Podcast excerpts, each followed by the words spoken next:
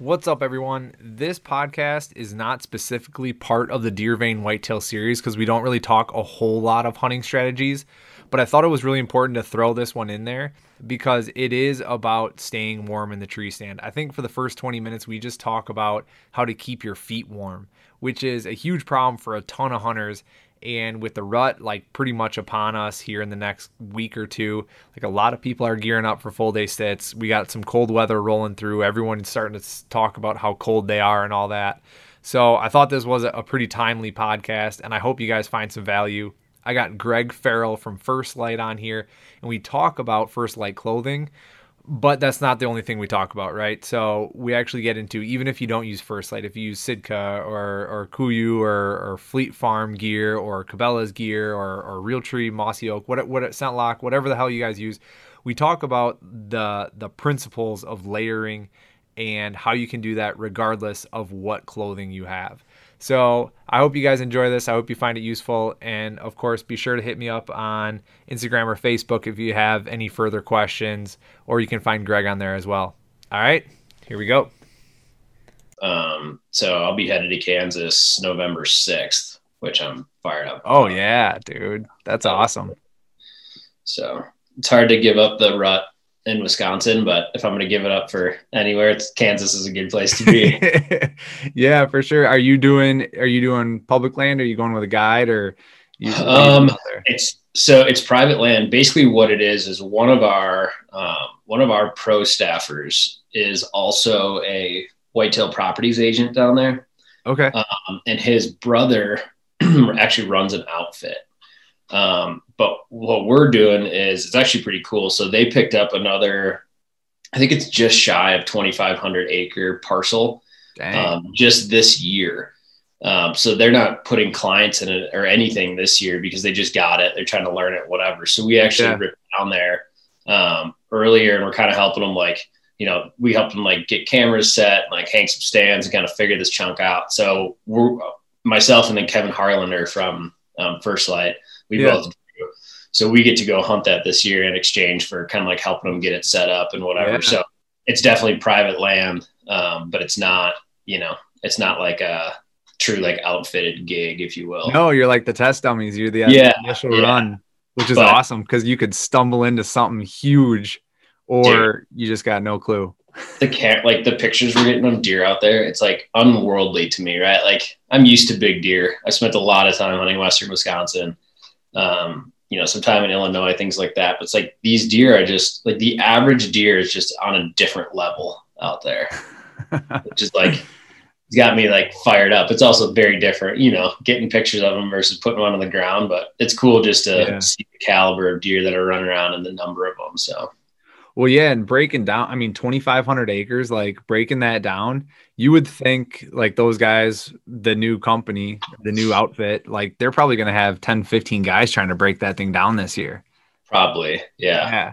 I mean, yeah. even the, even last year I had, when we got the hundred acres, I was like, can I get help? Can people, will people come out? Will my buddies come out here and hunt this with me? Cause I just need, yep. I need information. Right. Exactly. Well, yeah. And that's the big thing is, like, for me, it's, I need boots on the ground, and e-scouting's great and cameras are great, but until I actually see, you know, every inch or as many inches of the ground as I can, I just feel like I don't fully understand it. And yeah. And I'm telling yeah. that big, it's like, you're throwing darts at a map to start, you know?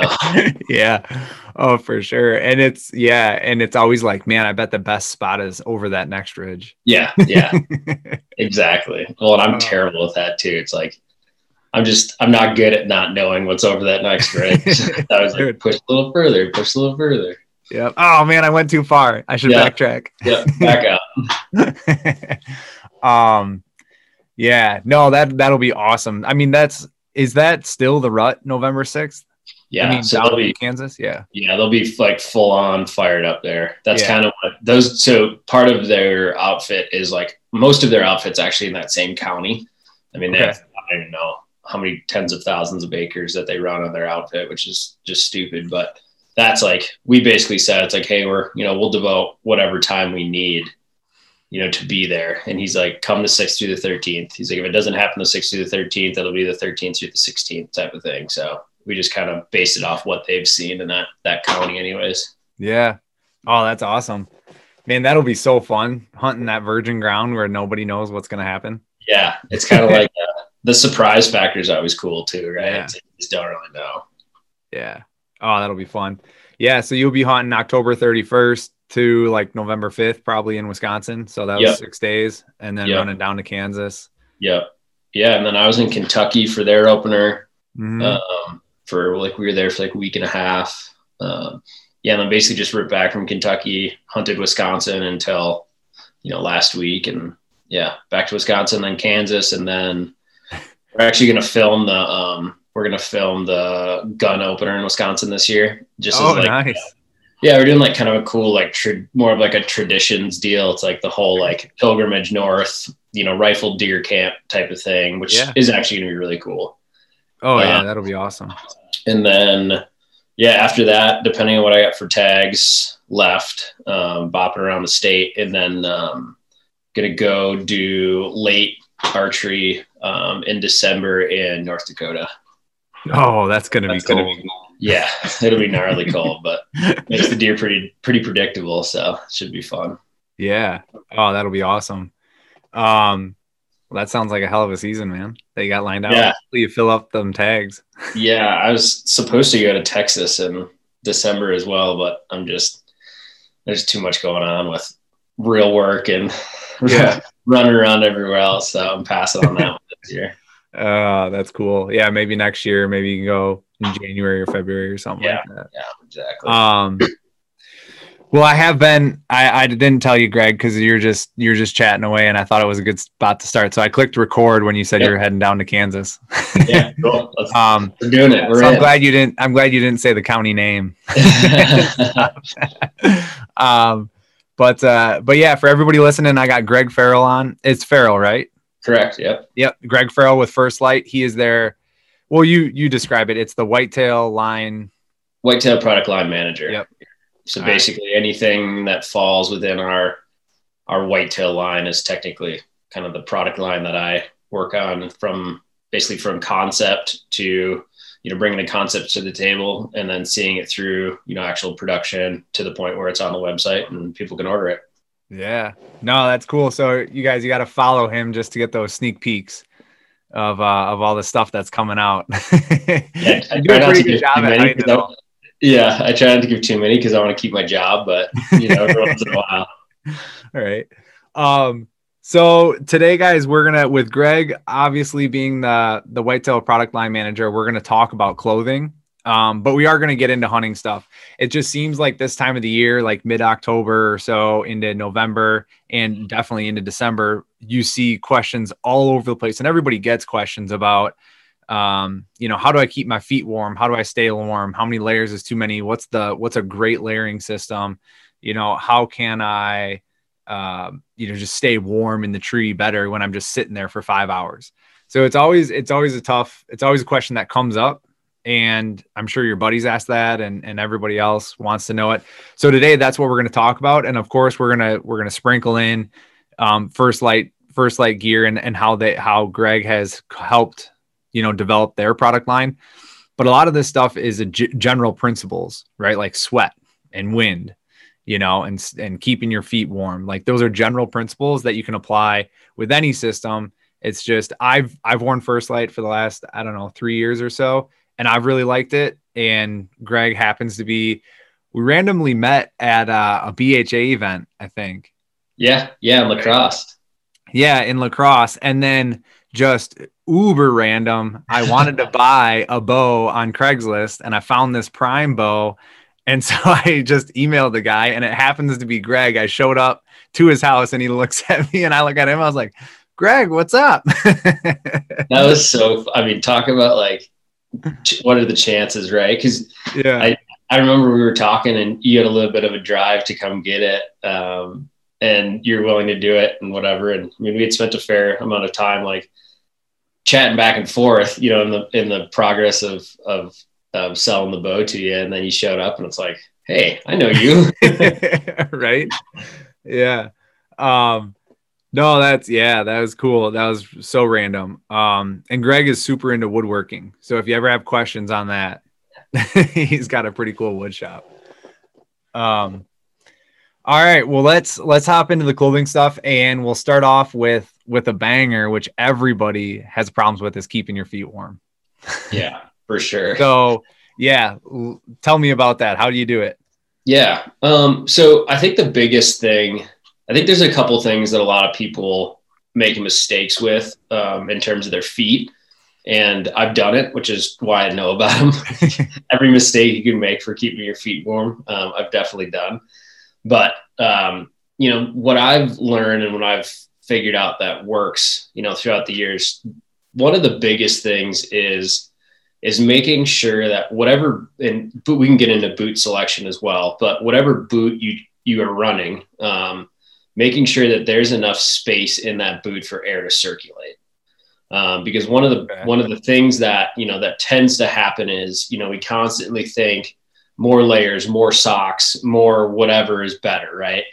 Well, a couple of things typically happen with that. Um, the first mistake a lot of people make is we're putting, you know, these either super heavy socks or multiple layers of socks on, say, at the truck, and then we're walking into our stand. And, you know, regardless of whether you got a four hundred yard walk, you know, from your cabin to your tree stand or from your house to your tree stand, or you know, maybe a mile plus if you're hiking into some deep corner of public, what ends up happening, especially, you know, if you have a heavier boot on, is our feet, you know, your feet start sweating. And once your feet and your socks are wet, you know, now you're just fighting an uphill battle because you have this wet sock inside of a boot. And if you have too many layers of socks or too thick of sock inside that boot, you can't get air to circulate to actually dry those things out. Um, you know, so now as soon as you stop moving, you know, there's, there's less blood flow going to your feet.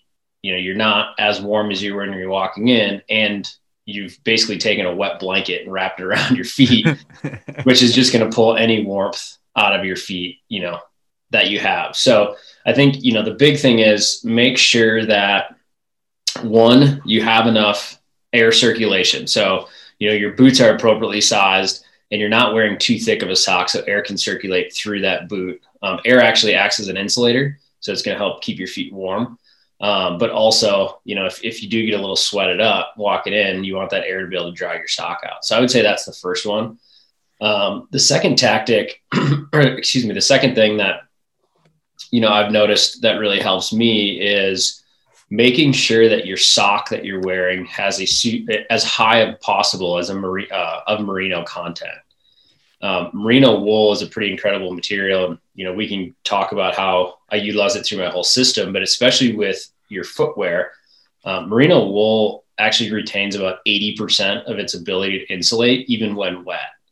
So if you do make that mistake and you have a boot that's too tight or, you know, a sock that's too thick and you get sweated up walking in, merino wool versus like a synthetic or a cotton is still going to be able to insulate your foot even when it's wet. So a high content merino wool sock can do wonders for making up for any mistakes you may make on your, you know, thickness of sock or layering of your footwear or whatever. Um, so that's kind of the second thing. Um, and then, you know, along that note, a tactic that I've used is if I know I have a super long walk, and I'm wearing a more insulated boot, there's a good chance that I'm not going to be able to avoid getting my feet a little bit sweaty walking in. So I've actually, in those situations, one of the, my favorite things to do is I throw an extra pair of socks in my bag, and I'll actually get, you know, I'll do my full walk in. Cause some of my, I mean, private and public land spots, I, I got a good hike in there.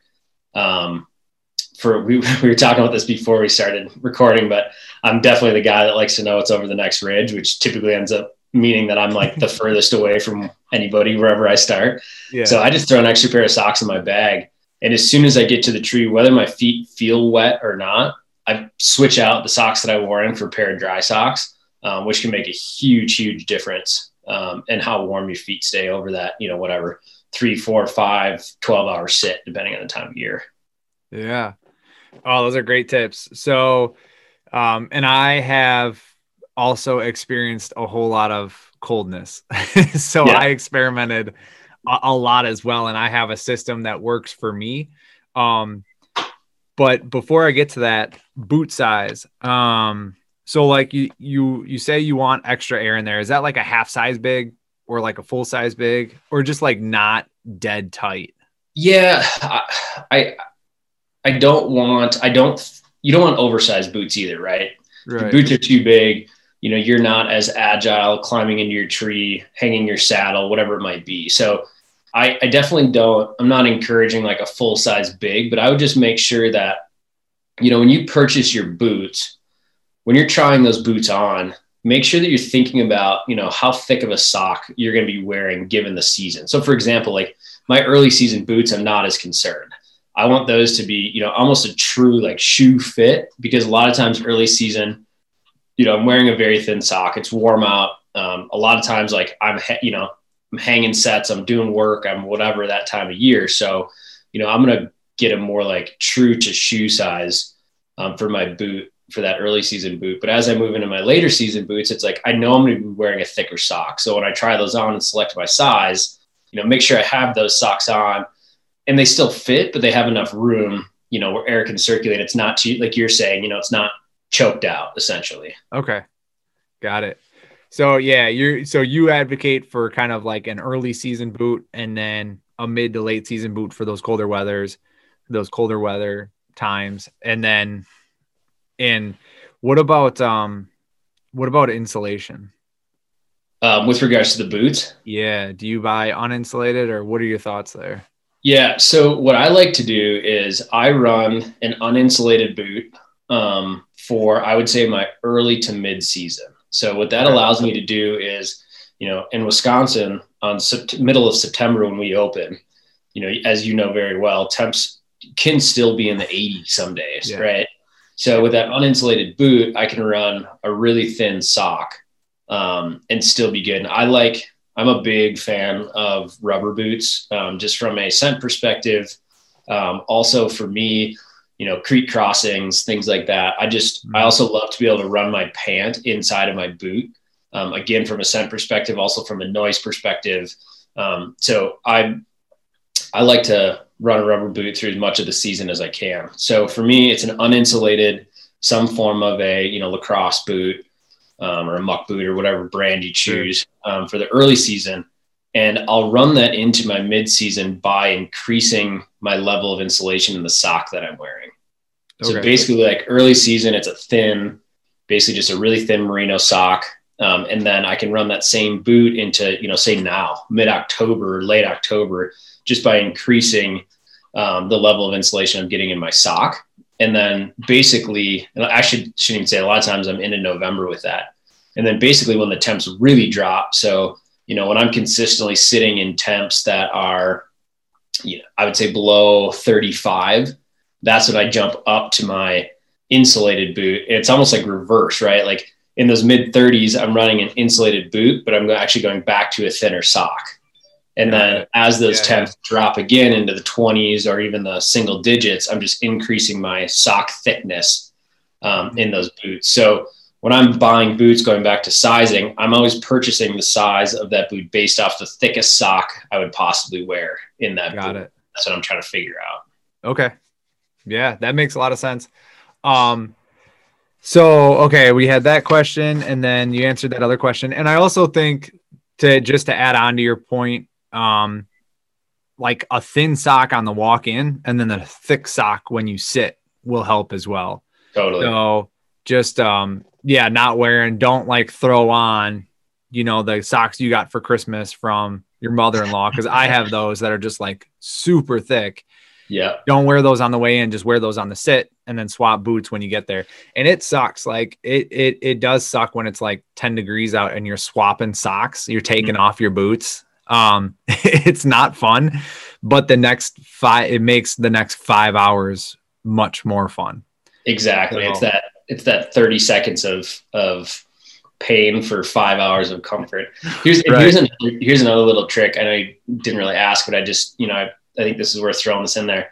Um, the downfall of rubber boots, I was just telling you, I'm a big rubber boot guy. The downfall yeah. of rubber boots is they're terrible in a tree stand, because with that rubber sole, what's happening is, you know, you have a cold metal tree stand that inherently is sucking heat out of your feet. And with this, with typically with a solid rubber sole, that's not a great insulator. So in a stand or in a saddle, um, your platform is metal. It's pulling heat out of your feet. Um, and the rubber boots don't do nearly as good of a job as, like, you know, say like a Arctic Pro or like a pack boot. That's actually going to be a much better insulator when you get to those really cold temps. So okay. That's another route you can go. But if you want to run a rubber boot, even in those cold temps, what I've actually done or do is I have a piece of, um, it's actually like a, a piece of like heavy duty felt that I can roll up and stick in my pack, old chunk of Carpet Works or anything like that, and actually throw that down. So like if I get into single digits and still want to run my rubber boots, yeah. I roll that piece of felt up, put it in my pack. And then as soon as I get up my stand, I put that down on top of my metal stand. And that just acts as another nice. barrier between your boot and that metal stand. So your, yeah. the stand isn't pulling as much heat, you know, out of your feet through the bottom of that boot. Oh, that's a great, that's a good one. I've never, I've seen people do that, but I've always thought it was just for, um, for noise. So, yeah. you know, which helps as well. Totally. But that's a great point to act as an insulating layer for that. And it's nothing, yeah. I mean, it could even be as simple as like, you know, an old t-shirt or yeah. just something, something mm-hmm. to give you a little bit of distance between that metal frame. Yeah. A lot of those like thicker, um, I think they're even, uh, they're like landscaping felts, um, or okay. like they're, you know, but obviously the thicker, the better. The nice thing with those is they roll up super easy. You know, you, I actually made like a, just like a, you know, kind of like a pattern of the outline of my stand. And I have one for my platform, for my saddle as well. Nice. Uh, yeah. And you just roll them up and shove them in your pack. Helps Dude, that's a lot. Slick. No, that's a good, that's a great idea. Um, my, so I've worn, I wear, well, I had La Crosse. I had a nice set of La Crosse boots until I left them in the parking lot on Oof. public land and, uh, went back the next morning at eight a.m. They were gone. um, so I, I haven't bought a second pair yet, but when I had those, my biggest gri- gripe, like I like wearing them for all those same reasons, but my biggest gripe was they like, they don't breathe, right? They're not meant to breathe at all. So if you get water in there or if you get them sweaty, like they're pretty much sand sweaty. Yeah. Right. Yeah. That's, that's one of my, that's one of the things that I noticed with them. Um, And I don't know if it's just because I had like the ninety dollars La Crosse boots, um, and they have they were kind of more neoprene than they were um, rubber. But uh, but so what I did when I had those was I would actually on the walk in, I would put my feet in plastic bags, put my socks in a plastic bag, and then wear that in the boot, and then that would keep all the moisture from my sweat okay. sucked onto my sock. And it wouldn't let the boot get wet at all. Mm-hmm. And then when I swap socks, I would pull that plastic bag out and then just put it in my bag. Mm-hmm. And then my boot would be dry, but warm. And my new sock would be dry. Yeah. That was my kind of solution to it. And it seemed to work a few times. Um, I tried it like four or five times and it, and it worked every time, but it's kind of a pain and it's loud. Yeah. um, but yeah. I think it really just comes down to, you know, we think about moisture management on the rest of our body, right? Like I'm sure you do it just like everybody else. It's like you figure out what, basically what is the minimum amount I can wear while walking in and still be comfortable, not too cold, right? And we're always right. playing that game with our pants and our upper layers. But for some, whatever reason, I think most people just ignore that same concept with your feet. And then of course it's like, what's the first thing that gets cold? Your feet. Your feet. So like you have to get in the mindset of it's the same deal with your feet. It's that, you know, it's that moisture management on the way in so that, you know, the sit becomes more comfortable and that, you know, it's two pronged. It's one, you know, how are you layering there? And you know, what, what are you doing to minimize the amount of potential sweat as your body puts out a bunch of heat? And then it's also two, it's like, you know, why do we wear merino next to skin on your uppers and lowers? It's like, for the same reason, you should probably be wearing merino next to skin on your feet. So yeah. It's kind of a two-pronged approach to mitigating overheating or any moisture buildup on the way in so that your sit's more comfortable. Yeah. Yeah. And I think, I think the biggest reason people don't is because it's a pain in the ass. It's kind of like, oh man, I don't want to change my boots. Let's just work on it. Um, yeah. yeah. And then, I mean, you see a lot of people doing foot warmers and stuff like that, and they help. But if you just properly manage your moisture in the first place, if you follow these tips Greg's have been Greg has been talking about, you're gonna you're not gonna need them, or if you do need them, it's only going to add. It's going to be a, an a, an adder on to the warmth. Mm-hmm. Like you don't. When I've so I've run uninsulated. I run on un, uninsulated just pack boots year round. So this year I have the I have the Schnees. Um, I don't know. I bought I bought the nice pair. They were on sale for eighty bucks off. They were three hundred bucks. Um, I forget what they were, but um, but those I I ran. I've always ran. The last couple of years I've ran uninsulated boots just because, and not the, not the rubber boots, because I felt like, and for right or wrong, this was my own interpretation, was I felt like they could breathe better. So when on my walk in, that moisture would actually move like through the boot a little bit more mm-hmm. than the rubber boot. Um, but then I didn't have like, when I did the, the process of changing socks, when I got to the stand, I didn't ever need foot warmers. The only times I really needed foot warmers was when I didn't change my socks. Um, and that's hunting Wisconsin, Southern Wisconsin, where like a real cold day in the stand is negative five. And, you know, a decent walk in is like in the thirties, forties. Um, but yeah, as far as the boot, the and Grand Thinsulate and things like that, I think that's all a personal preference. I, I don't think I personally think it's a terrible idea to buy like one thousand, twelve hundred gram, eighteen hundred gram, two thousand gram Thinsulate boots and then walk to the stand in them and then bitch about having cold feet because they're one hundred fifty degrees in there the whole walk in. Mm-hmm. You know, it's uh, like you see that all the time. Like, I'm going to stay warm in these. Fuck, these things suck. And it's not, yeah. it's not the boot. It's you improperly using the boot. Yeah, totally.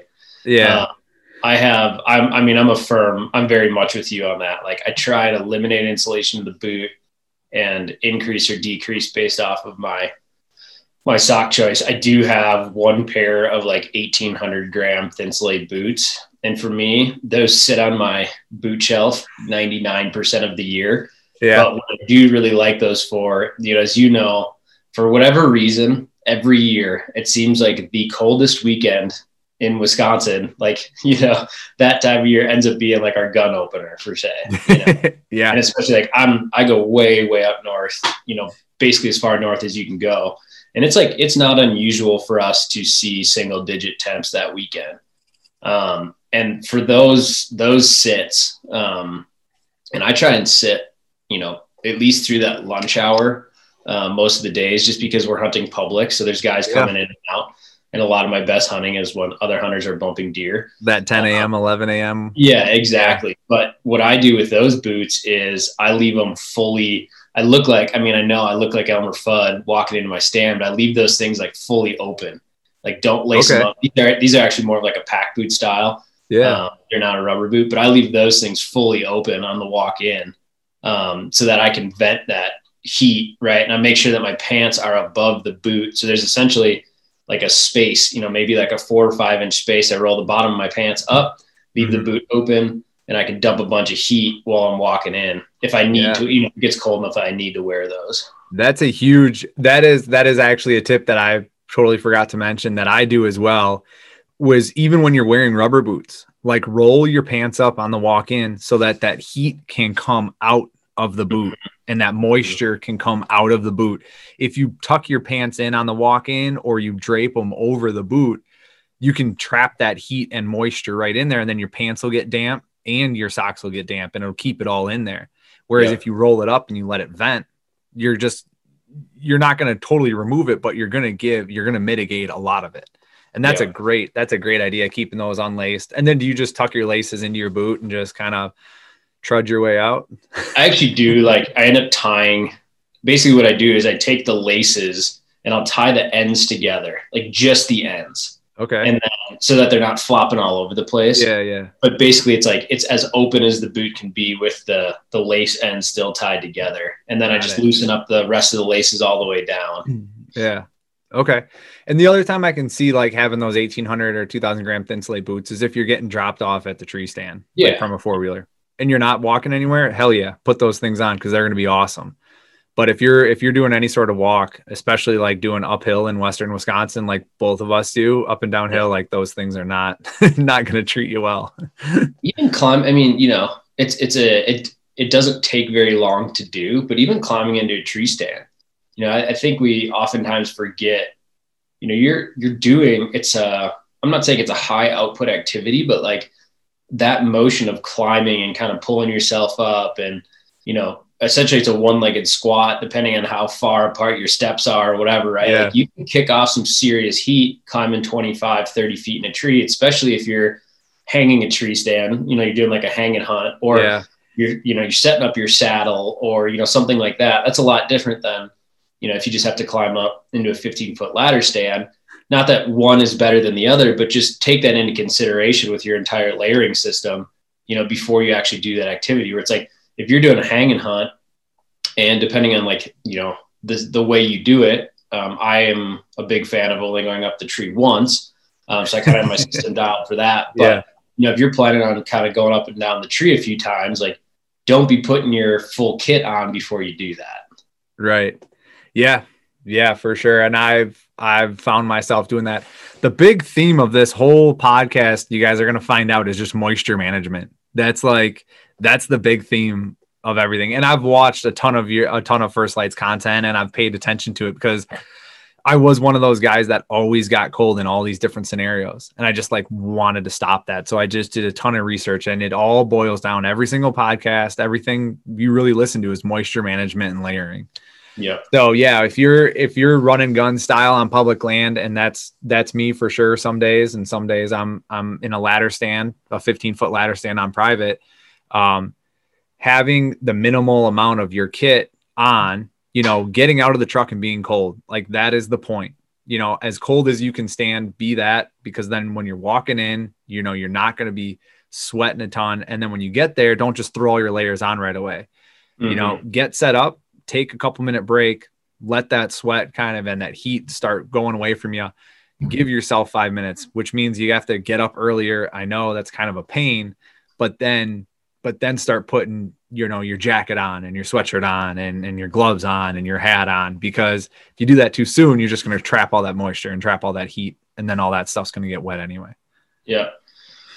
Yeah. I mean, I think that like that transitions into the, the next step of this, right? Like we've, we've talked about feet, like move up your, move the way up your body from there.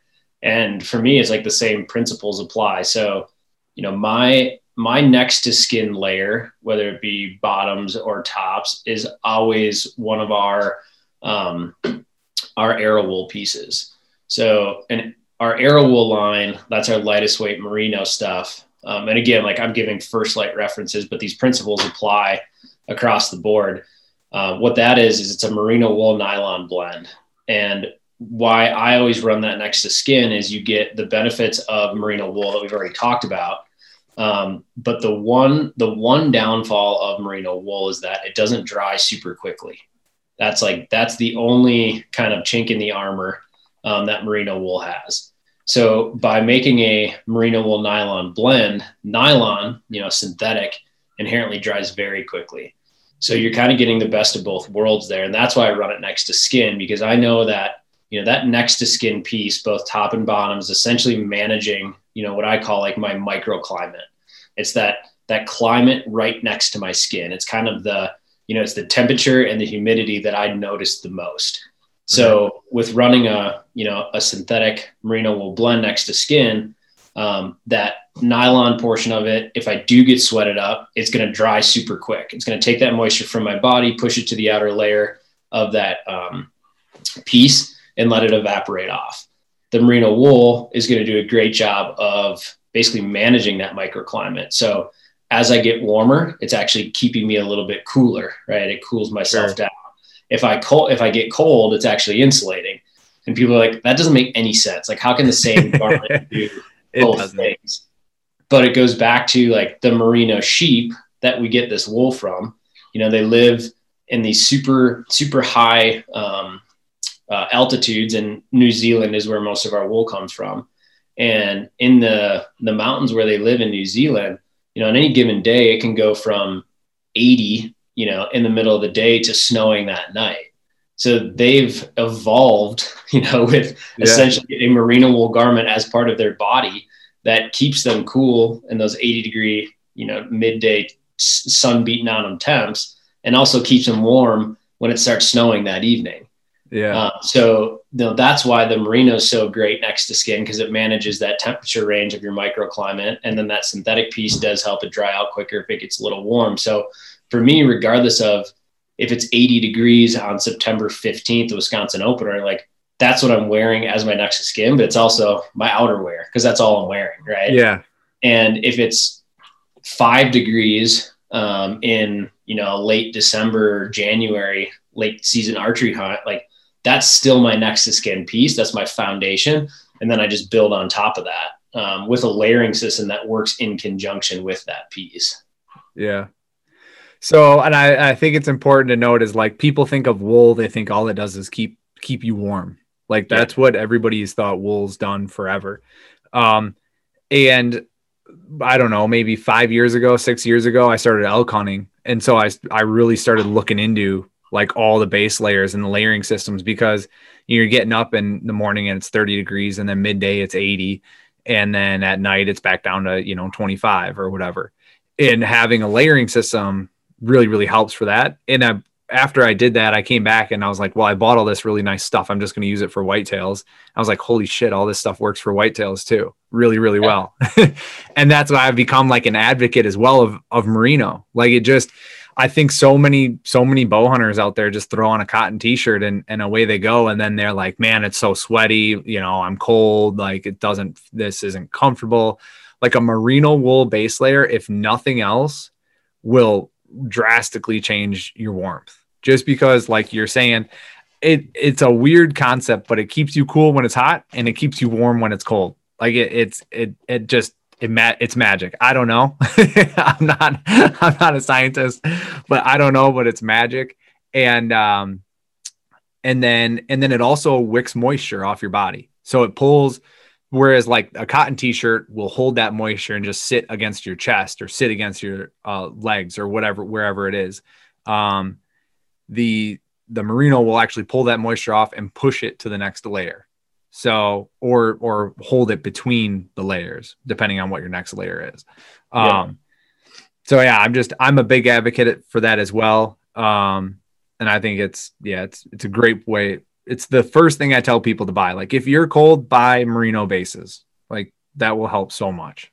Yeah. I mean, I'm the, I'm the same way. Right. And, and this stuff's not, I'm under no like delusion. Like it's not cheap. Right.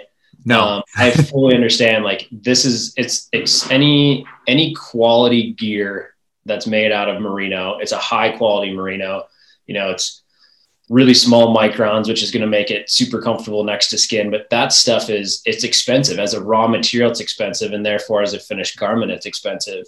Um, and I tell people that all the time. It's like, you know, if you're curious about merino wool or you're curious about First Light, like buy a base layer, buy a set of boxers, you know, buy a, yeah. a upper, whether it's a, a short sleeve or a long sleeve or the hoodie, like buy one base layer and just start wearing it all the time. I mean, wear it to the gym, wear it on your run, wear it, you know, scouting, wear it hunting. And that's when people, you know, that light bulb goes off. It's like, it's one of those things you almost have to experience to really fully understand. But once you do, then yeah. it's like, oh, okay. Like, yeah, this is, you know, I could buy three of my old synthetic t-shirts or three of my old cotton layers for the price of this one. You know, but this one layer does more than those three together. So when you actually cost it out, you know, it's like how much of your kit can you replace with fewer pieces that are more versatile? Right? Yeah. Like the numbers actually add up, but until you kind of experience that, it's a hard, it's a little bit of a hard concept. Um, but in addition to that, it's like, okay, you know, when people are like, well, why should I spend, why should I spend seventy dollars on a, a base layer, fifty dollars on a base layer? It's like, what are the two most important things to you as a whitetail hunter? And we always go back to noise and scent, right? Yeah. Well, merino wool, the reason that things start to smell is as moisture builds up on it, it allows bacteria to grow. The bacteria portion of, you know, that's growing on your garment is what's putting out that odor. Merino wool naturally, it's not a treatment. It's not something that washes out or wears out or that you have to recharge in the dryer. you know, it doesn't allow bacteria to grow, which is why you can wear the same base layer for a seven day elk hunt, you know, where you're doing ten thousand feet of elevation change a day and it doesn't smell. Well, as a whitetail hunter, like, yeah, I don't want to smell, right? Like that's one of their, their strongest senses. So if I can not smell, that's perfect. And this stuff's dead quiet, regardless of if it's eighty degrees out or it's five degrees out. Yeah. So it's like, you just check the two most important boxes for yourself as a whitetail hunter in one garment. Right. Yeah. And that is a big, that is a big point. I mean, I'm a, I'm a stinky dude. Like my wife will be like, you know, every, every, she'll be like, Anthony, go put some deodorant on, you know? Um, and I'll wear those Merinos and they won't, they won't stink. They have their own distinct smell, which smells like wool. Mm-hmm. Um, and the first time you ever put one on, you're like, ah, this is kind of itchy. But after you like wear it for ten minutes, you're like, all right, no, that makes it like, it's not a bad deal. Like it's not an issue. Um, and it's not like, oh my God, this thing's itchy. Like typical wool is, like you were saying earlier, it's, what'd you call it? Micro micron. So micron, this is, yeah. Yeah. Like all merino wool is not created equal. Like if it's merino wool, like, yeah, it came from a merino sheep, but depending on where you pull that wool from when they shear these sheep and what, what portion of the wool you're using, there's different thicknesses of the material itself. So of the fibers, you know, the thicker it gets, the more it gets into like what we think of as grandpa's itchy Christmas sweater. And that's when it gets cheaper, yeah. Right? Like that raw material is cheaper. The thinner fibers, you know, as that micron, that's how they measure it, gets smaller. It gets more expensive as a raw material. But that's like when you buy one of our base layers and you put it on, you're like, whoa, this is like the softest shirt I've ever put yeah. on my body. Right. Like that's, that's the, the material that we choose to use. And that's why, you know, our, our gear is expensive, but it's way more comfortable next to skin and it performs way better. So right. Over the course of five, six hour sits. Yeah, exactly. You know, even if you're shopping out, like, and you're, you're looking at other brands, I don't care, pick a brand. It's like, well, why is this merino, merino wool shirt thirty-five dollars and this one's seventy, you know, dig right. in a little bit more and find out like what micron wool are they using? And the finer the micron, the more comfortable it's going to be next to skin. Got it. Okay. Yeah. And I used to run, I used to run, um, like the Fleet Farm special thermals, right? You know, that, that yeah. everybody in Wisconsin goes and grabs, you know, the day before opener of gone, like, oh man, it's cold. I got to put some, you know, get these cotton thermals. Um, and I just like that stuff, it just gets wet and it just wasn't good. So yeah, after switching to those merino bases, um, it's a world of difference. So anyway, like we can move on from this subject. We've been beating it up. um, check out the merino wool for sure. And, and if you guys feel like supporting Greg, go to First Light and check that out there. Um, yeah, you guys usually run a sale if it's too expensive, like right now, and you guys don't want to try it. You guys usually run a sale in like the spring, right? Kind of clearing out old lines every now and then. Yeah. You know, honestly, we, we don't go off price too often.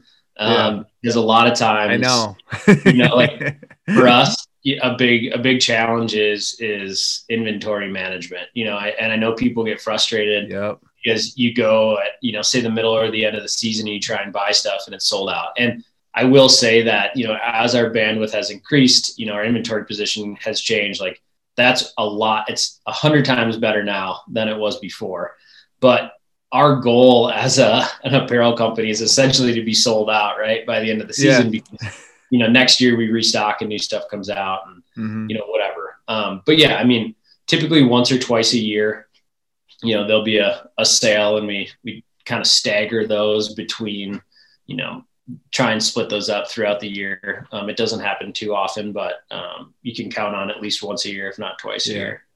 Yeah, it's not, just sign up for the First Light newsletter yep. and you'll be able to for get sure. those emails. Yep, um, sure. All right. So moving on from the bases, um, next, next layering. So what are, and this, this really greatly depends on the time of year, right? So mm-hmm. let's talk like, just for sake of conversation, let's talk like kind of rut temperatures, which are like highs in the fifties and lows in like the twenties. And then we can touch on uh, like winter, winter stuff where it gets real cold. But for the majority, this this podcast is going to air next week, so it'll be October twenty-eighth. So people will be really looking at it through November. Yeah. Um, so what I, you know, gosh, and it's so tough too, because it's like right in that cusp, right? Where we're talking rut temperatures in Wisconsin. If it's on the cold end, I'm wearing one thing, you know, if it's on the hot yeah. end, I'm wearing something else. Um, but w- the, really the basis for what comes next is you have to think about what, you know, you, you're right. We beat it to death, but what does that merino wool do? It's pulling moisture away from the body, right? And it's keeping you scent and odor free. So if that's pulling moisture away from the body, I'm, I need to make sure that my next layer is working as a system with that first layer. So what is that next layer doing to continue to push that moisture to the outside of my kit, um, and not trap it in between those two layers? Um, so on the upper end of that temperature range you just mentioned, um, the piece I really like, um, for those little bit warmer days, pre-rut and rut, is our Catalyst system, which is a two-layer soft shell kit. Um, the great thing about that, both tops and bottoms, is it has a, it's a thirty-seven point five technology fleece on the interior. And what that specific fleece does, um, is it does a really good job of moving moisture, um, from the inside to the outside of the garment. And it actually does it at the um, vapor level. So even before you notice yourself sweating, you're putting off water vapor. And that will actually take that vapor and push it to the outside of the garment before it becomes liquid. Now, if it becomes liquid, you know, sweat, it's going to still do the same thing. So, you know, that merino wool takes some of your sweat, pushes it to the outside of that layer. That thirty-seven point five fleece, which is right next to that wool, is going to do the same thing. It's going to grab it and continue to move it. Um, so that's why I love, love that piece. On the exterior of that garment, or the face fabric, as we call it, it's this really, really durable, super quiet exterior.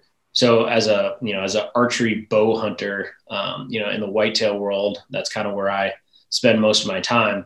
It's the perfect material because it's quiet. I don't have to worry about, it doesn't pick up burrs or stickers or thistles or any of that stuff that we walk through.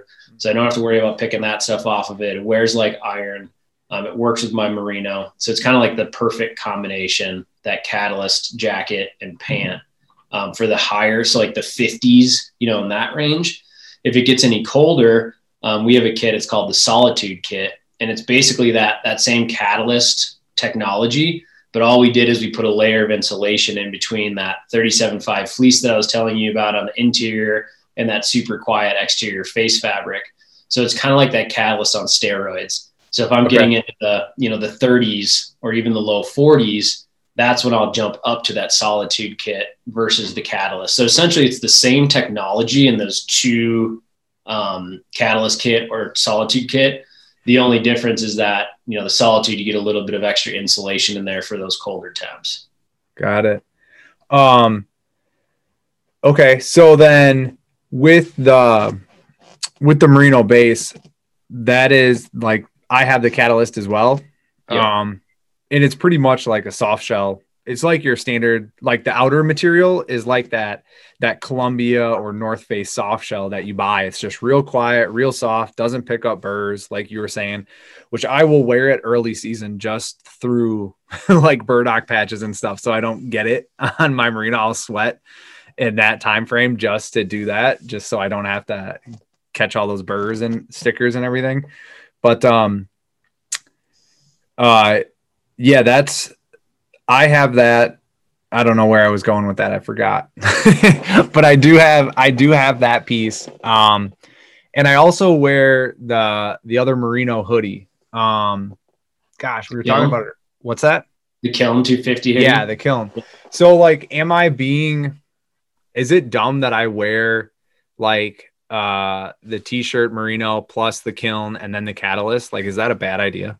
No, not at all. I mean, that's exactly what that system's designed to do. Okay. Um, honestly, you can get, you know, I'm just ta- I'm I'm trying to keep this at like a super high general level because, you know, I could spend three hours talking about, you know, different like combinations of layering systems, but like what you're talking about is the perfect way to take, say, you, say this year, it's like, I have X, X amount of budget for my hunting gear, which we all do. Right.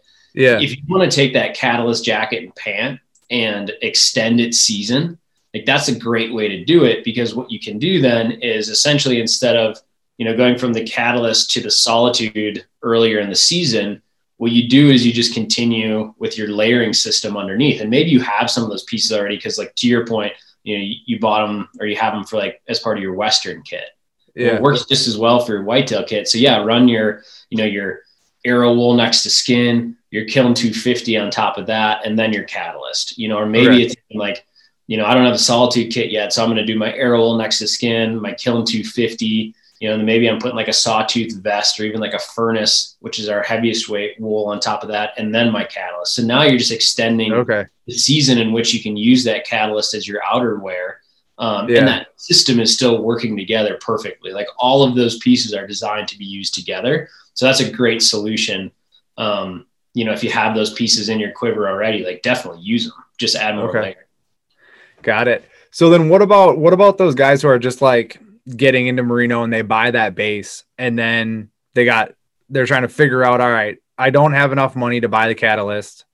What should I, I mean, I probably have a camo jacket, but should I put something between that camo jacket and my base? And if so, is like a, as, as a cotton sweatshirt the way to go? Or what should, what should I look for in my, you know, closet that would work? Yeah. I mean,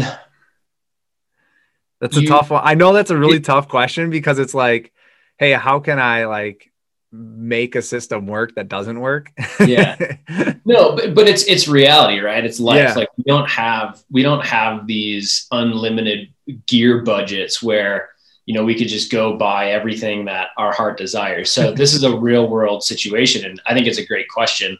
And I think, you know, the way I always try and navigate this with people is like the the most important piece of your house is the foundation in which it sits on, right? Like you could have the build the most beautiful house in the world, but if you build it on a crappy foundation, you know, everything that the eye sees when people drive by or they come into your house, like it's going to fall apart and it's yeah. not going to work well. So to that point, it's like, you know, whatever your budget allows, put it into the foundation. So those next to skin pieces. So maybe this year it's like, if your budget allows, like buy two pieces and make sure they're your next to skin pieces, you know, two quality next to skin pieces, maybe one for your top, one for your lowers, you know, and then the year after that, it's like, how can I build on that foundation? So then to your point, it's like, maybe next year I'm replacing that cotton sweatshirt that I was wearing over my Arrow wool this year with a Kiln layer, like a two fifty sure. more mid, you know, mid weight, um, second layer style piece. And then the year after that, maybe I move into that Catalyst jacket. But I always like, I always try and get people to work from the inside out. As you're investing in good clothing, like, always start at the inside layer and work your way out. Sure. And if this year it's like, yeah, I'm running my cotton sweatshirt and my, you know, army surplus jacket over the top of that, which I've done for the vast majority of my, you know, young hunting career, like all through basically from the time I started hunting, you know, until I really started like kind of nerding out on this gear stuff later in life, because I was sick of being uncomfortable, was the same thing. It was like army surplus jacket, you know, Fleet Farm, uh, clearance, fl- uh, thermals, you know, whatever, like I've, yeah. I've done it all. So I would say to your point, it's like with what you can within your budget, you know, build that foundation and just start working your way out, you know, as time allows, and do it over a couple years, right? Like you don't have to fully do this in one year or two years. Right. Yeah. And I think, uh, you know, as I ask that question and, and think about your response, um, the big thing comes back to, again, like moisture management. So if you have like, let's just say you have the, the Merino top, and then you throw a sweatshirt on, and then you have like a camo jacket, right? Yeah. Over top yeah. of that. The big, the big thing is just don't sweat into that sweatshirt, or, or really try to minimize that. So if that's the case and you're getting uncomfortable in the stand, it's because your sweatshirt's getting wet. Mm-hmm. And, and it's sitting right on top of that base, and which mm-hmm. is right next to your skin. So either take your time more when you're walking in, or try swapping that sweatshirt with something else. Maybe just a, a long sleeve, thicker t-shirt that you can take off and stuff stuff in your pack once you get there, and then throw your sweatshirt on and your jacket on once you get there. I mean, I've literally tied, like I don't have room in my pack for a, for a jacket or something. So I literally just tie it to the outside of my backpack, and I just walk in with it, or I tie it to my tree stand or my saddle or whatever I'm bringing in, so that like it's there and I'm not wearing it and I'm cold on the way in and I'm not sweating. I think yeah. that's like the big, the big piece. You, you hit the nail on the head. I mean, that's exactly what I was going to say. Um, you know, the other option along those same lines is, you know, bring your cotton sweatshirt and your camo jacket in with you, however you can on your pack, and literally like get into your stand or hang your stand and sit there just in that merino wool base layer, your foundation, until you actually feel your style, like not until you're shivering, but until you feel yourself start to cool down. Like that merino wool is doing what it's meant to do. It's pulling that moisture away. It's evaporating off. Like evaporative cooling is actually, you know, it's, it's a real thing. Um, that's why you feel yourself actually cooling down as that moisture is evaporating off. And then at that point where, you know, you can feel your core temp kind of drop, you're not shivering yet, like pull that sweatshirt on over top, put that jacket on, you know, over top of that. And as long as, to your point, those things aren't wet, they're, they're going to insulate. Right. Yeah. But where you run into a problem with them is if you're still too warm and that base layer is pulling moisture away from your body, but then it's getting stuck at that cotton sweatshirt, that cotton yeah. sweatshirt is just going to absorb it all. And then you're, you know, then you're in a rough spot. You're fighting a losing battle with your gear. Yeah. So just being conscious of like, when does that stuff actually go on on top of your foundation um, can go a long way in keeping you warm. Yeah. I know when it's like, when it's like zero degrees or five degrees, I remember a couple ruts, maybe it was two years ago. Yeah. It was two years ago during the rut in Wisconsin, November first to like the tenth, it was like five to ten degrees. It was one of the coldest ruts I've ever had. And I would pack, I was packing in my jacket and like essentially my big puffy pants and, uh, two, an extra pair of socks. So like, I just had all this gear hanging off my bag and I was literally using my Western bag just so I could stuff it all in there. But then I wasn't getting sweaty on the way in. And then I was putting it all on at the stand and I was just giving myself, you know, if I needed to be in the stand and set up by six, um, you know, and I had a forty-five minute walk in, I would give myself an extra fifteen minutes for when I get to the tree to just putz around with all that. and and be quiet. And people think like, oh man, you're going to blow out all the deer and everything. I have just as many deer come through in an area when I'm doing stuff like that than when I don't. Like mm-hmm. I, I really don't think, unless you're like hunting right in like the bedding area and there there are deer in there, then yeah, you you might blow them out when you're like unzipping all your stuff and moving all around. But other than that, I mean, I like to, when I have gear like that and it's that cold, I will tend to hunt more of where the deer are going to be and not where they are. So that's, that's kind of my strategy there is like, and especially during the rut, you know, a lot of times you're hunting those, those travel routes from bedding area to bedding area. So if you can position yourself between bedding areas and maybe fifty to sixty yards from one and, you know, one hundred fifty or two hundred yards from another, that's going to give you plenty of room to make that noise and not have it be a big issue, especially if you get some wind or some snow or something, um, you'll be fine. I think yeah. that's one of, that was one of the big detriments for me, like why I didn't want to do that, because I was too afraid that I was going to blow deer out and make all this noise and everything. Um, so I just wanted to co- cover that real quick. Cause I, I think it's important. It's, it's more important that I sit in that stand and be comfortable for the next six hours than that ten, fifteen minutes that I'm going to be changing around. Yeah. And I mean, you bring up a great point there. So much of this all comes down to time of season, right? Like if, and if you think about like your early season, and your late season as the bookends, you yeah. know, during both of those times, you're hunting feeding patterns. So you're not sitting in the stand as long. So if it's right. like open, opening weekend or, you know, the last weekend, I'm willing to push my gear a little bit harder, like closer to red line, where it's like, maybe I'm not doing all of these things we're talking about because I know that I'm only sitting for two or three hours in the morning or in the afternoon. It's like, you can stay pretty comfortable for two or three hours, even still making some mistakes. So like yeah, during, you can those, grunt that out. Exactly. And like during those times, it's like, I'll push my layering system a little closer to red line, knowing that I might sweat a little bit, but I'm going to let that layering system do its job and keep me comfortable for those two or three hours, you know, where maybe I would have pushed it too hard if I'm trying to do an all day sit, right? Like it, yeah. your, your gear can only make up for so many of your mistakes for so long. Yeah. But if we're talking, you know, November third, and I'm planning on doing an all day sit, I need to really be more meticulous about understanding moisture management and uh, helping my gear do its job versus like working against my gear. And yeah. that's when I'm going to spend that extra fifteen minutes, you know, or get in there fifteen or twenty minutes earlier so that I can actually be dressing, whether it be in my stand or at the base of my tree in the pitch black, right? Which I'm a huge, yeah. I've, I've got away with a lot of stuff when it's super like pitch black dark out yeah. versus like just a hint of light. Like I've literally, I've changed my kit at the base of my tree with a headlamp on and like look up and I can see, you know, deer eyes looking at me, but I can go through that whole process of actually changing that kit out without spooking them, where when there's just a hint of light, you don't get away with that stuff. Dude, it's like a light switch. It's like all of a sudden, like the sun starts to rise and it's like gray light and the deer go, oh man, I can be killed now. Yeah. Like, yeah. you know, or where, whereas, you know, twenty minutes earlier, they're like, ah, it's pitch black. There's some noise over there. I can't really smell it. Eh, whatever.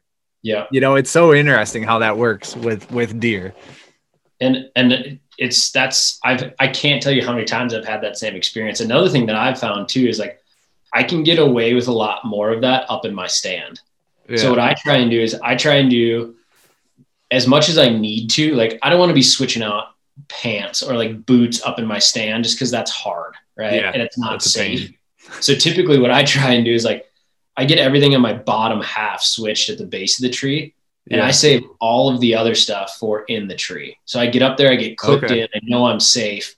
And then I'll actually do the rest of that stuff up in the tree. Because A, up there, you're not making any noise. There's nothing to brush up against. You're not like stepping around on leaves, things like that. And when it's pitch yeah. black and you're up fifteen to twenty-five feet, like I've got away with stuff that you would never think you could get away with, you know, with deer at the base of my tree when it's still pitch black like that up there. Yeah. Ah, that's a good, that's a good point. And especially like one of the questions you always get is how do you, how do you saddle hunt, but still have big pants? Like, what do you do then? So I will like, in those scenarios, I actually just like you're saying is I will get to the tree. I'll put on, I won't have my saddle on yet. I'll put on my puffy pants and then I'll put my saddle on over that and then go up the tree and get set up. And I might have my puffy pants and a, and a merino t-shirt on, you know, yeah. um, because, and then once I'm up in there, then I'm putting on, you know, that kiln and catalyst and, and my other layers, mm-hmm. you know, to stay warm. Exactly. Is to your point. Um, well, with the, on the saddle front too, like, you know, in all of our whitetail pieces, we have that kit link paths through system, which is essentially, you know, it's a bib that has a kangaroo pouch in it. Um, and then in the jacket, there is complimentary pass through pockets that allow you to get essentially your hands, you know, as close to your body as possible. Your body's putting off a ton of heat and keep them warm. The great thing about that kit link system is that it couldn't work better than it does with a saddle, because all of that, you know, kit link system, that kangaroo pouch where you're putting your hands to keep them warm, you keep your release in there, your phone in there, whatever. It's above any of the tension points of your saddle. It's above where your bridge is. So basically, Got as it. long as like you're saying, you get your pants on before you put the saddle on, all of that, you know, all of that um, kit link system is accessible through your jacket Um, and the bibs, even with your saddle on, which works awesome for that scenario. Yeah, I have to, I know that was one of the big things. Is that new for twenty twenty that, so, or was no, that twenty nineteen? Uh, um, that we introduced the kit link system in the Solitude um, in two thousand nineteen. Okay. Um, and since then we've pushed that into basically, you know, we're pushing that into all of our whitetail outerwear pieces so that regardless yeah. of what level of insulation you're choosing, top and bottom, or whatever, you know, kit you need based off of the time of year, you have that same kit link system in your outerwear kit. Yeah, no. And that looks, I mean, I was looking at that the other day um, and it's like, I, I've, I've got it in the cart. Yeah. I've got it in the online cart. It's really nice. Um, but, uh, but yeah, so, um, what else? Where we were on just like bases and outers and packing and all that. Um, oh, the next thing I wanted to kind of cover was like accessories. So, yeah. which would be your hat, your gloves, like a muff, um, and, and hand warmers. We already kind of talked about those, but Oh, and face masks. Because I think that, like, I mean, in terms of the hat and gloves, do you want to kind of cover that real quick? Yeah, or do you want me sure. to dive into it? Yeah. Um, yeah, I mean, up to you. I can jump in. So for me, you know, I spend the majority of my time archery hunting. And, you know, when I'm when I'm archery hunting, the biggest thing for me in my hands is I need dexterity. Like, I need to be able to feel where that riser is on my hand to make sure that my grip on my bow hand is in the right position. And I need to be able to have skin to trigger contact on my release. And that's yeah. across the board, whether you're shooting a wrist release, you know, a, a traditional trigger style or a thumb release or a back tension. So I hate having anything on my hands if I have to. And if I have to have something on my hands, I want it to be minimal. So yeah. people don't believe me, but like, I, I, I have two pairs of gloves that I use an entire season. It's our Talus fingerless gloves and our yeah. Merino wool liner gloves. And I will use those standalone. I will use those in combination, but what allows me to only use those two gloves. So a fingerless, obviously I have a ton of dexterity, and that Arrow wool liner glove's a really thin liner glove. Um, what allows me to do that is that kit link pass through. So my hands are always next to my body. Yeah. And I use my body heat and I use the insulation of both my bib and my jacket to keep my hands warm. And what that allows me to do is like, yeah, in the heat of the moment, I pull them out, I grab my bow, I have my release, you know, I have that dexterity, but the rest of the time, it's like my hands are next to my body. So I don't need, really, I don't need more gloves than that. And that's thanks to that kit link pass-through system. So for me, it's, it's those two gloves I get me through the whole season. Got it. Yeah. And that, like, you can, it's not the best. It's not, it's not as good as the kit link, I would imagine, but you can get like one of those twenty dollars, thirty dollars muffs. Yep. But those things are kind of, they're a little clunky, I think. And, and, but they're a great, like, additional pocket.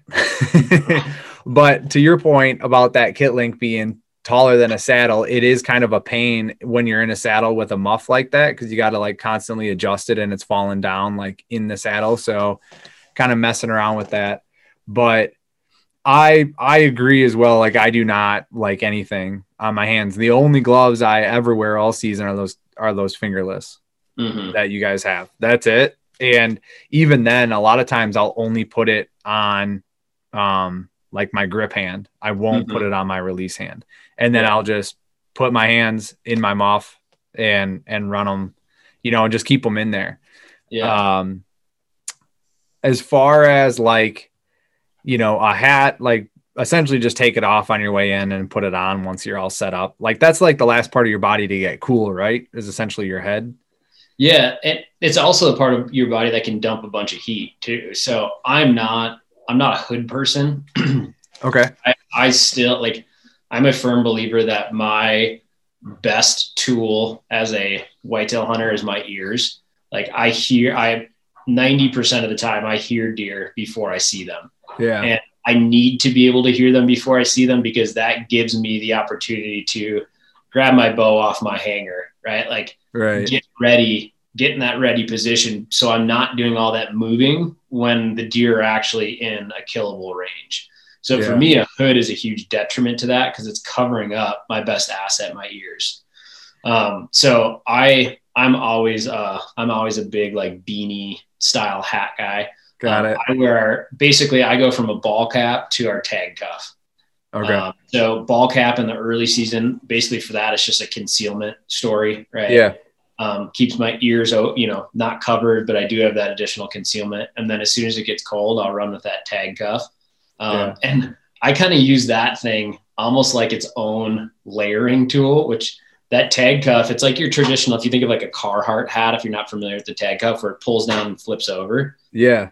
So the great thing about that hat is I can wear it like on the higher range of temperatures. What I'll do is I'll actually unflip it, unroll it. So it's just a single layer, and I'll put it on my head, but I don't cover my ears with it. Yeah. And then as it gets a little colder, if I need to, I can pull that single layer over my ears so I can still hear, but it's not as much insulation. And then right. when it gets really cold, I pull it all the way down. I flip it back up on itself, and I'm mm. essentially doubling that insulation over my ears. So like that nice. One hat in three different configurations can give you a different amount of insulation on your head. And to your point, you know, in the really, you know, in the middle of the season when it's warmer, it's like I have that thing in my pack, but I'm not wearing it on the walk in because I want to dump all the heat I can out of my head. Yeah. So that one piece in a bunch of different configurations um, really helps as the temps change. And that way you don't have four hats, right? It's just like right. one hat kind of does a bunch for you. Yeah. Yeah. Um, I think, yeah, that makes sense. And I, um, I think like uncovering your hands, like those hot spots on your walk in, making sure those are uncovered really dumps a lot of heat. So your hands, mm-hmm. your head, and then like we said earlier, rolling your pant legs up and getting your feet to vent. Um, so face mask, yeah. um, I really like your guys' neck gaiter. So bought that thing. It's long. So like I can have it over, like up to my nose. I can put it over my ears and it still comes all the way down onto my neck. Like yeah. I, I, I really like that piece. But then when it gets real cold, I just have a Fleet Farm, like thick neck gaiter that I wear. But the problem with that, like it's, it's really nice for warmth. The problem is that I found um, when I draw, I get facial pressure from it because it's so thick. And so it can, you know, um, push your arrow in certain directions. You know, yeah. you can at, at a thirty, forty yard shot, you can be off an inch or two because of the facial pressure. Um, which can be, you know, a shoulder shot or a gut shot versus a lung shot. Um, so what I, what I've been doing is essentially I would wear that. And as soon as I hear something, the first thing I do is push it down. Um, just so I think that's a big point to bring up. Cause I used to do it all the time and I see other friends do it, and you're going to see, you're going to see it earlier and people are going to be like, I don't know how it went four inches right. Well, that's why, because you have that big face mask on and you don't practice with that face mask on. So you have all this facial tension on your string now and your anchor point is different. And now you're, you know, you're pushing that arrow when it comes off a certain direction. Um, so I think that's just, that's important to bring up. Otherwise, I, I like the face masks just for warmth. And uh, again, that net gaiter, I cover my ears with it, but it's just that like real thin layer because I one hundred percent agree. I, I hear ninety percent of my deer before I see them. Mm-hmm. You know, um, well, and the, and the combination of that too, like I was talking about how I use that one tag cuff in three different yeah. configurations. Like you throw a, um, and we have two different weights. So there's the Arrow wool, which is the lightest weight face mask, which is really just, you know, more of a, a concealment piece. Okay. And then there's, uh, our midweight, which is a two hundred fifty weight merino wool face mask, which is more of, you know, definitely it's a can still works for concealment, but you get a bit more of insulation. So you can wear that in a ton of different configurations too, where it's like, and it's, you know, most down configuration, it's insulating your neck. It's blocking the wind from hitting your neck, both front and back. You can pull it up, you know, to cover your face a little bit. Um, as you need more insulation, you can pull it up over your ears, you know, but the other thing you can do with that, with the beanie, and I'll do this when it gets really cold, is I'll pull that face mask up. So it's essentially covering my nose back up over my ears. And then yep. the beanie comes over the top of that. So now yeah. I essentially only have this, you know, basically like my just your eyeballs, my nose. Yeah, exactly. Uncovered. And I have insulation, you know, on my head and up on my face and my neck yeah. with that, that face mask and beanie combo. You almost are running like a balaclava, but instead of it right. being one piece, it's two pieces that make up that combination. Yeah. And I like that. I think that's more versatile than a balaclava. Um, but, uh, yeah, just looking at the, I'm looking over here at your, on my other screen here, your neck gaiter and your mid gate, uh, your midweight gaiter and your neck, your Arrow wool is sold out currently, to your point. It is an awesome piece. It is. Yeah, it is. And it, it is sold out. So the midweight neck gaiter is still there. Um, and then you still got some beanies and some balaclavas and everything left. But, um, but yeah, I think that kind of covers, is there any other clothing accessories that we didn't touch on? We got feet. We didn't really cover outer layer pants. Yeah. So I would like to say, and this is not like a massive boost to First Light by any means, because I got you on, but I bought the, and see, this is the problem is I don't even know the name of them. I think they're the Sawbuck brush pants or something yeah, like that. Yeah. Yeah. Those, I have not, not worn those into the field. I have the Obsidian merino pants. Yeah. And I have bibs and I have swapped those out for those Sawtooth Sawbuck brush pants, because those things like cut through multiflower rows, they cut through burrs, they cut through pretty much everything that I need them to. And then I wear a, uh, just your, the merino base layer underneath that. And those things have been phenomenal for me. I, I really like them. Um, but in terms of like other pants you have, you guys have the merino. Um, it's kind of the same way as the, the upper, upper body, right? Mid merino base, and then figure out if you're going to put another base in there. And then, you know, your, your big puffy pants or whatever. Um, right. I mean, that's pretty much, it's pretty much the same concept. Yeah. A hundred percent. So okay. For me, like early season, I'm running that Obsidian pant, which is a merino wool, um, lighter weight pant. But yep. Basically after that, so, you know, you, we talked about the Catalyst, we talked about the Solitude, uh, we talked about the Sanctuary, um, in that order, that's increasing insulation. So, you know, of those three, Catalyst is the most warm weather piece. Sanctuary is the most cold weather piece. But when okay. I talk about those pieces, that's the same. Like it's the Catalyst jacket and the Catalyst bib or Catalyst pant, Solitude jacket, Solitude pant, Sanctuary jacket, Sanctuary pant. So Got those it. principles apply to the kit. Um, and basically, you know, that's, that's the way you can think about it, is like increasing in insulation. Catalyst has the least amount, then it's Solitude, then it's Sanctuary. Okay. So the way that works for me, you know, and, and I think most Midwest states, is you can think of your Catalyst system as your outerwear piece for, let's just call it like October is just, and this is a very general kind of blanket statement. You can definitely run that in late September with the appropriate layering. You can definitely run that through mid-November with the appropriate layering. But just to keep this very simple, like that's kind of your standard October temperature range. Solitude kit, think of that as like your Super Bowl. So this is your pre-rut rut kit. So this is going to be late October through November. You know, that's kind of perfect for that range. Like definitely you can run it in earlier October with less layering.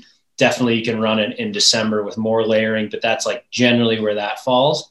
And then as you step up into the Sanctuary, which is our coldest weather gear, most insulation, I think of that as like post rut, you know, we're back into like feeding patterns, you know, that's your December, January kit.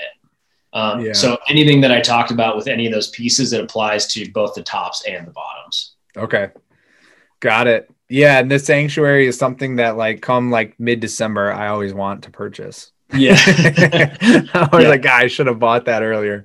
Um, I have a friend who hunts with me who has it, and he's just like, why haven't you bought this yet? You know, because we always end up, so in the counties that I hunt in, one closes December thirty-first and the one, the other one north of it closes January thirty-first.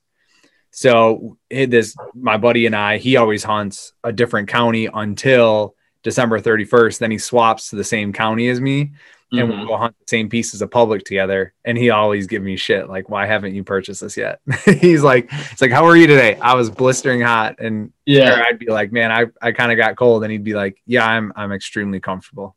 Yeah. You know? Well, it's, it's, it's that piece. It's the last thing to come out of your, your gear closet, right? Because yeah. it, it is heavily, heavily insulated, you know, wind resistant or windproof, excuse me, highly water resistant. Like it's perfect for that season. But you know, if you don't, and for me, that's, if I haven't punched my tag, that like those counties where you can, or those states where you can still hunt late December and January, you want to talk about maybe your best opportunity to kill a big deer. If it hasn't got killed already, or you still have that tag. Like for me, I find deer to be more predictable that time of year than even early season. Like that, that feeding pattern at the end of the season, and a lot of the places I hunt, is a better feeding pattern than like the summer feeding pattern that we see, you know, in these deer when we're scouting them throughout the summer. So if I still have a tag in my pocket, like it's gnarly cold, but that's what the Sanctuary is for. And like, that is a fun time of year to still be chasing big bucks if you get the opportunity to. Yeah.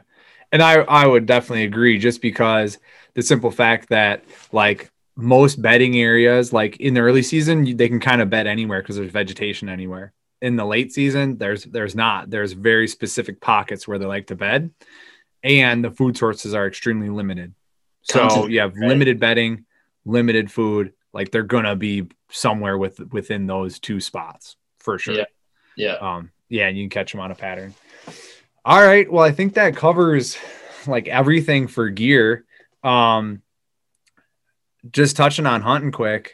Um, do, or do you have anything else you want to add to gear No, I mean, I think, I think we covered it. Like I said, you know, it's, it's such a rabbit hole to go down. I mean, we could spend an entire podcast talking about any one of these kits. Um, and I, it can be overwhelming. So I would just say, like, you know, if you have any questions beyond this, like, you know, reach out to me directly. I'm happy to answer any questions. The gr- another great thing, and like, I'm not trying to just make this about First Light, but if you call First Light, like, you will talk to a human being, and every single human being that you talk to spends an insane amount of time a year in the field. Like, they're all hunters. Our customer service team is some of the most lethal guys I've ever met. And like, they are, you know, and they can answer any question you have. So like, lean on us to help. You know, if you're trying to decide, it's like, should I buy the Catalyst kit this year? Should I buy the Solitude kit? Like, if you don't know, give us a ring, and like, we can talk through those scenarios with you and help you make those decisions. So um, right. definitely like lean on us to help with those decisions. And if you have questions, um, you know, I think following up through first light dot com or, you know, giving us a call is a great way to, to answer any of those, those questions that we maybe didn't touch on in this podcast. Yeah, that's a good point. And, and to your, to kudos to your customer service, I call them and ask them about gear questions and whatnot. And I never feel, they never like, after I ask about them, they're never like, so um, can I get your credit card number? And, and what do you, what do you want to buy today? You know, yeah. They're never like that. They're just like, yeah, did I get all your questions answered? I'll be like, yep. And they're like, all right, cool. Catch you later.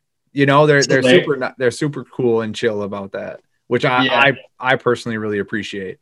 That's great. I'm glad, I'm glad you feel that way too. I mean, it's hilarious. Like I'll, I'll walk into, you know, kind of that area and, you know, all these guys are on the, I mean, it literally sounds like just a bunch of people like sharing hunting stories. It's like, what's going on in here? Because ninety percent of those calls, like that's what it turns into, right? It's just like, right.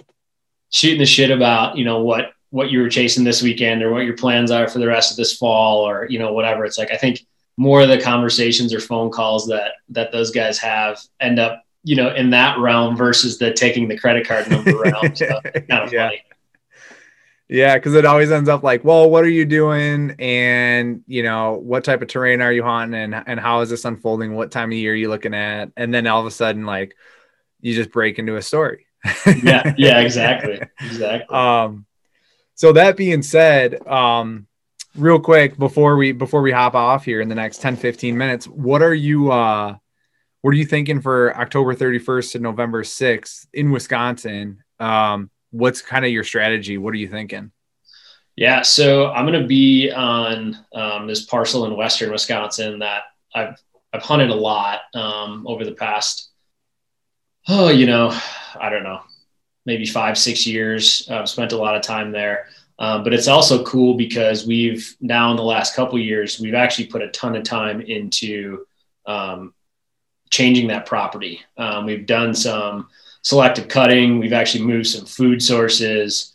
Um, we've done some manual T S I. That place needs like a full um, forestry plan, which we're getting into place. But we've done some of that. Um, put in some water holes, created some bedding areas, things like that. So it's fun to now see even how those things, you know, that we've done have changed that property. But really for us, you know, we did some, we needed to do some herd management on that place. And we did that early season as well as early October. Um, and basically, you know, from the time we left early October until when we get back there, October thirtieth, October thirty-first, that place is going to be untouched. So for us, you know, we, we now move into these pre-rut sets. So it's going to be all of those sets that are the typical travel corridors for um, big bucks looking for does to come into heat, um, or those travel corridors where, you know, these mature deer are trying to really establish their territory um, between bedding areas, you know, leading up to the rut. So we really start to, we focus less on food. We focus more on travel corridors um, between food and bedding um, and those spots that, you know, historically we've found, you know, those mature bucks to be running um, as they're getting prepped for, you know, kind of the breeding season. Yeah. Okay, cool. Well, that'll be a good, I mean, that'll be a fun hunt for sure. And figuring out where they are and what they're doing. Before we talked, you were saying, or before we started recording, you were saying that like that once the neighbors push in, because they'll usually push in like October fifteenth or so, all those deer just feel the pressure and just come burning over. Yeah. And it's been fun watching the cell cams like the last week, because every year it kind of happens. Um, you know, once those, and I think the biggest thing for us um, on that property is, you know, Western Wisconsin is great because of the topography, right? There's, it's, there's enough topography that it's not too much ag where, you know, there's fewer timber blocks, but you get these bluffs and hills that they can't farm. Um, so you end up with these lowland flat areas where there is ag. So the deer have tons of food, but there's also these great chunks of timber and these huge woodland blocks. So they have great bedding too. So it's almost this perfect ratio, just the way the topography plays out there. Um, but one of the things that we notice is, um, once the corn comes down, you know, a lot of those deer, they live in that corn because they can bed there, they're safe, they can eat there, they don't have to go far. So why leave? Um, right. But once that corn comes down and, you know, other neighbors start getting into the woods more and applying more pressure, you know, it's every year, it's that middle of October, that light switch kind of goes off. And then all of a sudden we go from, you know, maybe two or three shooter bucks to there's six living on that property or running around that property. So that's cool. Yeah. Kind of the culmination of those things and that, you know, that pre-rut ramp up, which for me, I would give up, I would give up rut hunting to hunt the pre-rut any year, yeah, because yeah. I like, you know, I like to, I like to rattle. I like to be a little aggressive with calling. I like to be able to interact with those deer before they're so focused on breeding, you know, when they're still in that kind of like seeking and phase. And when the testosterone is really ramping up, they're in that aggressiveness phase. Um, I love that time of year. And for us, that typically ends up being, you know, kind of that end of October window. So I'm yeah. really looking forward to climbing up in a tree. No, there. yeah. Do you have success with with rattling and calling and grunting and all that? It's I have. Um, okay. You know, it's definitely not a hundred percent success rate. Like I said, we had some. We have to do a little bit of doe management there, and obviously, you know, that stuff works. I've found that that those aggressive tactics typically work better when you have a really healthy doe to buck ratio. Sure. Um, yeah. But. What I've what I've found to be super successful, especially rattling, I have way more success in the mornings than I do the evenings. Really? Yeah. Okay, and that's that, a new one. Yeah, and that um, that pre-rut, you know, kind of that October twenty-fifth ish to like November first. That's when I've had the most success because for me, anyways, um, in those mornings when you're catching those bucks coming from where they were feeding all night. Back to these bedding areas, their testosterone's ramping up. They're trying to establish their territory. They just seem to be more fired up. Um, okay. That time of year and like that time of day, that's not tried and true, right? Like I have, there's no, more times no. that it doesn't work than it does, but that's when I've actually found some pretty good success with it. And are you just, so are you just bl- like blind rattling and then setting them down and just hanging out and waiting? It, I don't, I don't like to do a ton of blind rattling. I definitely do. Like that okay. time of year, kind of my strategy is if I know there's a dominant deer or two in the area, um, and I've learned this through either A, seeing them or B, you know, watching their patterning them on cameras. I know they frequent that area and it's that time of year. I'll do a every hour on the hour. Um, and my okay. strategy there is like, it's not too much, but it's enough that, you know, if maybe that deer skirted me, you know, and he was sixty yards away and I didn't see him, but he bedded up in that area, or maybe he's, you know, a hundred yards away coming my way. Um, I've had success pulling those deer in before I even saw them. Um, the other strat, and that's with, with antlers, you know, that's rattling yeah. specifically. Um, I'll blind rattle more than I very, very rarely blind call. Um, okay. You know, the grunt tube or snort wheeze. Yeah. I typically use those things where it's like, that deer is close, close enough that I can see it, but I need, you know, he's at eighty and I need him at forty, or, you know, he's at fifty and I need him at twenty. Yeah. That's when I really pull out those tools. Got it. Okay, cool. Um, all right. Well, yeah, no, I think that's it. I mean, we've gone, I don't know, an hour and a half or so, and we can, this, this conversation can go another, can go another forty-five minutes, but, um, But yeah, man, best of luck in the in the in the Wisconsin hunt, plus the Kansas, um, plus the North Dakota, oh, yeah. like going back and forth. And um, where can so if people want to reach out to you directly, where can they find you? Yeah, I mean, me directly. Um, I'm not huge on the social platforms. I keep it pretty yeah. low profile, but it's just Greg Farrell on on Instagram. Um, and I got First Light in my bio, so you'd see that. Happy to answer questions there. Otherwise, um, you know, the for any of the First Light channels, you know, whether it's first light dot com, you know, you want to send an email to us, you can do that through the website. We've got a chat function on there. Um, that same okay. customer service team that answers your phone call are the same people that are answering those chats. Um, so it's all in-house, no third-party stuff. Um, otherwise, give us a ring.